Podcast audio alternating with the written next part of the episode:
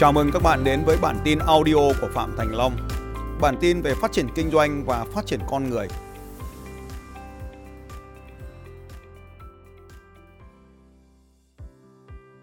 chín phẩm chất bạn cần có để có thể làm thay đổi cuộc sống của mình.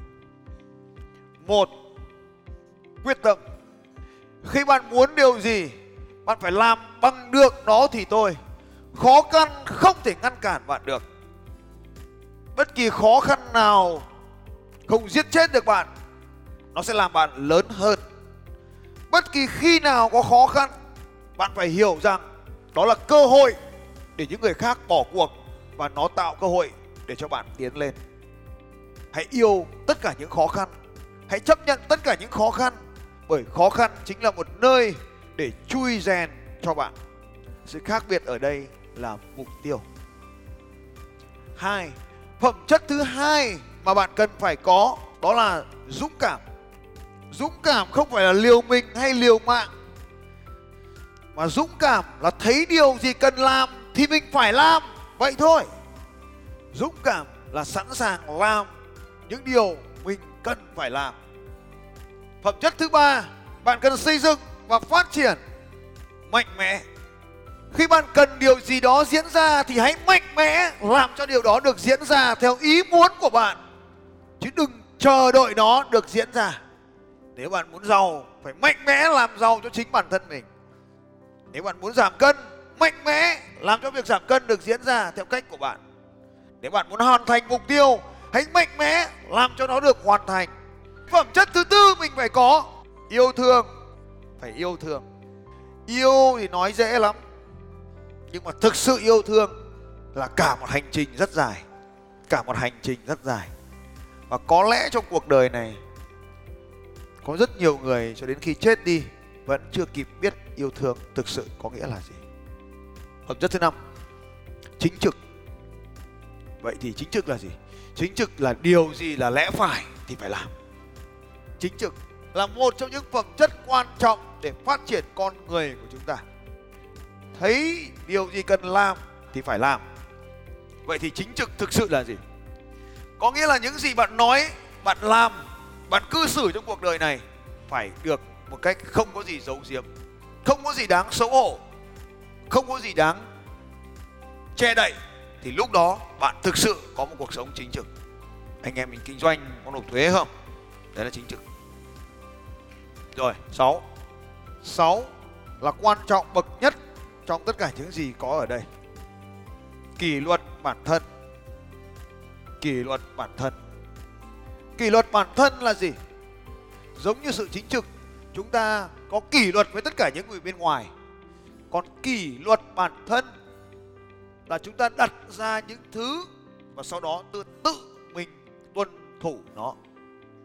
Khác với thói quen là chúng ta hành động một cách tự động kỷ luật bản thân, yêu cầu chúng ta hành động một cách có ý thức, có lựa chọn và đôi khi là vượt ra khỏi những sự không mong muốn của mình. Ví dụ, hit training, bài tập chạy bộ dưới nắng. Hit training là bài tập chạy bộ dưới nhiệt độ cao. Và không phải ai cũng có thể tập được bài tập đấy bởi vì đó là kỷ luật bản thân. Tất cả những giải đấu khắc nghiệt nhất đều đấu xuyên trưa. Có nghĩa là bạn sẽ phải chịu đêm và chịu cả nắng. Kỷ luật bản thân. Có nghĩa là nếu bạn là một người bán hàng, bạn phải quyết định mình cần có bao nhiêu khách hàng mỗi ngày và đừng dừng lại cho đến khi bạn đạt được số lượng khách hàng đấy. Và kỷ luật bản thân có nghĩa là bạn đặt ra nhiệm vụ rằng bạn cần phải kiếm được một số tiền là trong ngày hôm nay hoặc trong tháng này. Thì có nghĩa là không kiếm đủ số tiền đấy thì không về. Kỷ luật bản thân là nếu bạn đã quyết định rằng mình phải đánh răng vào trước khi đi ngủ, thì phải đánh răng vào trước khi đi ngủ tại sao có rất nhiều người đánh răng vào buổi sáng mà lại quên đánh răng vào buổi tối? Kỷ luật bản thân. Những khám phá bất ngờ, những nhà lãnh đạo nổi tiếng thường cho rằng thành công là do may mắn, chứ không phải sự vĩ đại của bản thân. Thành công là do may mắn, chứ không phải sự vĩ đại của bản thân. Nên tính cách thứ bảy, phẩm chất thứ bảy bạn cần phải có khiêm nhường. Những nhà lãnh đạo tuyệt vời luôn tạo ra những nhà lãnh đạo tuyệt vời. Đó là họ nhường cho những người lãnh đạo của mình có cơ hội phát triển và vượt lên trên. Bản chất khiêm nhường được thể hiện qua điều sau đây. Chiếc gương và cửa sổ. Những nhà lãnh đạo khi nhìn thấy thành công đều nói chúng ta đã làm ra nó. Tấm gương. Mỗi khi khó khăn hay thất bại xảy đến, hãy nhìn vào gương.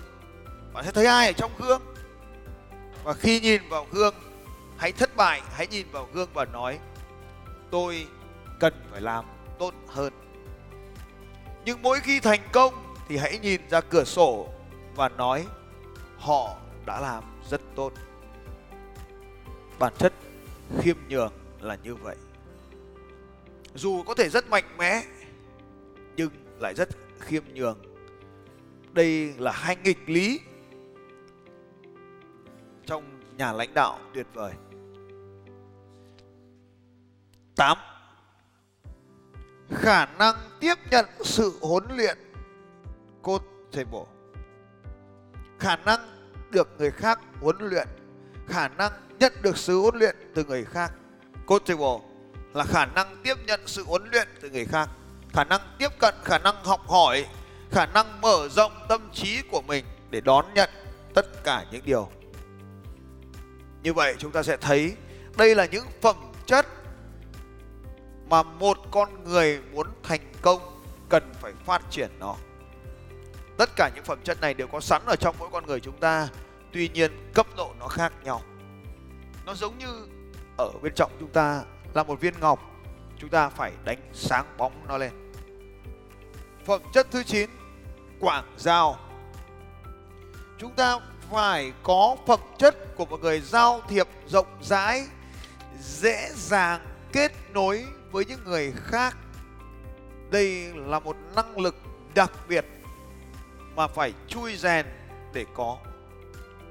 Hầu hết mọi người khi gặp những người lạ chúng ta thường co mình vào và khiến chúng ta mất đi vô vàn nhiều cơ hội đây là 9 phẩm chất gợi ý để các anh chị phát triển để mình có một cuộc sống thịnh vượng hơn, giàu có hơn.